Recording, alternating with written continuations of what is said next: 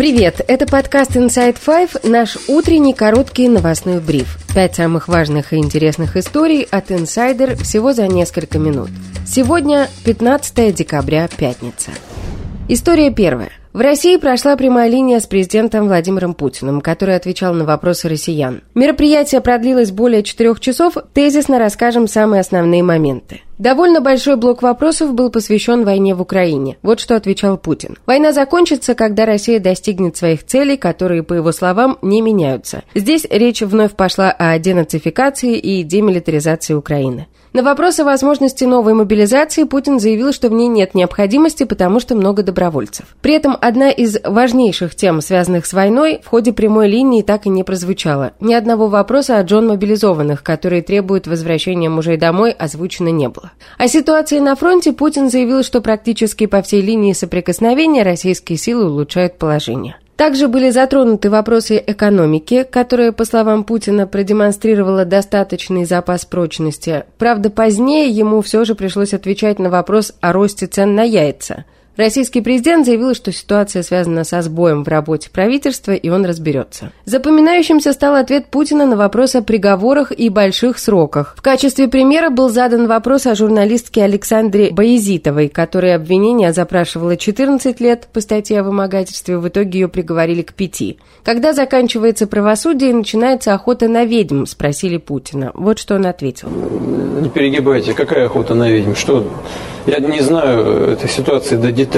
Ну, что там охота на ведьм? А что он такого сделала, чтобы на нее охотят, чтобы на нее охотиться? Она что, какой-то там крупный оппозиционный деятель, что ли? Затронул Путин и тему запрета аборта в частных клиниках. По его мнению, никакой вакханалии в России по теме абортов нет и не должно быть, поскольку официальных запретов нет. При этом он добавил, что государство заинтересовано в том, чтобы женщины принимали решения в пользу рождения ребенка. Говоря про новый учебник российской истории, Путин заявил, что раньше было около 65 версий учебников, и якобы во многих было все что угодно, но почти ничего не говорилось про значение битвы под Сталинградом. Он уверен, что должна быть государственная версия, которая должна быть доведена до всех.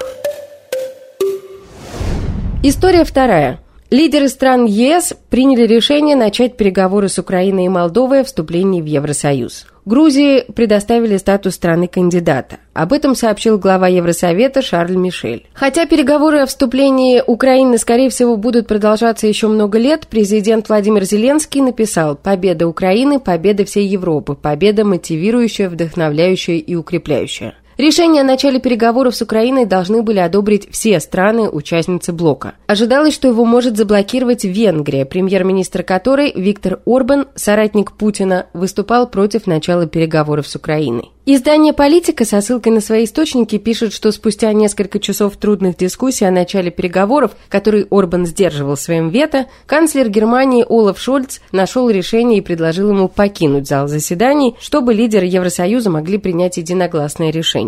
Орбан действительно вышел, об этом сообщил один из источников. Позже в ФБ он написал, что Венгрия не желает принимать участие в этом плохом решении, поэтому сегодня воздержалась от него. История третья.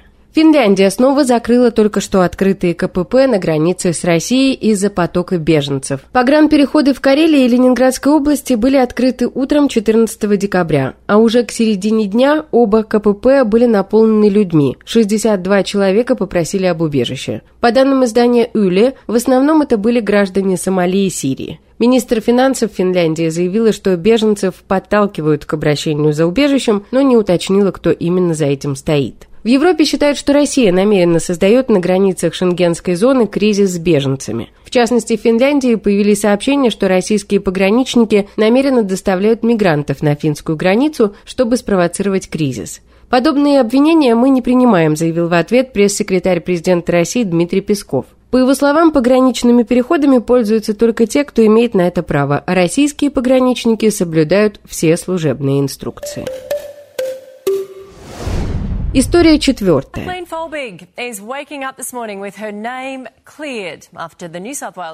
В Австралии окончательно отменили приговор Кэтлин Фолбик, которую обвиняли в убийстве собственных детей и называли самой страшной серийной убийцей.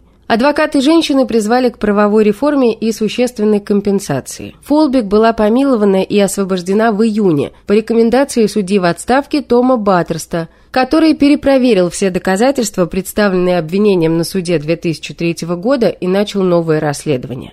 Фулбик провела в тюрьме 20 лет после того, как была признана виновной в убийстве своих четырех малолетних детей. Калиба, которому было 19 дней после рождения, четырехмесячного Патрика и десятимесячной Сары. Также женщину осудили за непредумышленное убийство полуторагодовалой дочери Лоры. Все они умерли в период с 1989 по 1999 год. По версии следствия, Фолбик задушила своих детей. Однако вещественных доказательств и следов удушения не было найдено. На протяжении всего процесса, а затем тюремного заключения, Фолбик заявляла о своей невиновности. Адвокаты несколько раз подавали апелляции. После того, как было инициировано новое расследование, прокуратура наконец усомнилась в виновности женщины. Иммунологи обнаружили у дочерей Фолбик генетическую мутацию, которая может вызывать внезапную остановку сердца. У ее сыновей ученые нашли мутацию, которую связывают с внезапным началом эпилепсии. 55-летнюю женщину немедленно освободили из тюрьмы, в которой она находилась почти полжизни. Однако для окончательного помилования требовалось решение апелляционного суда.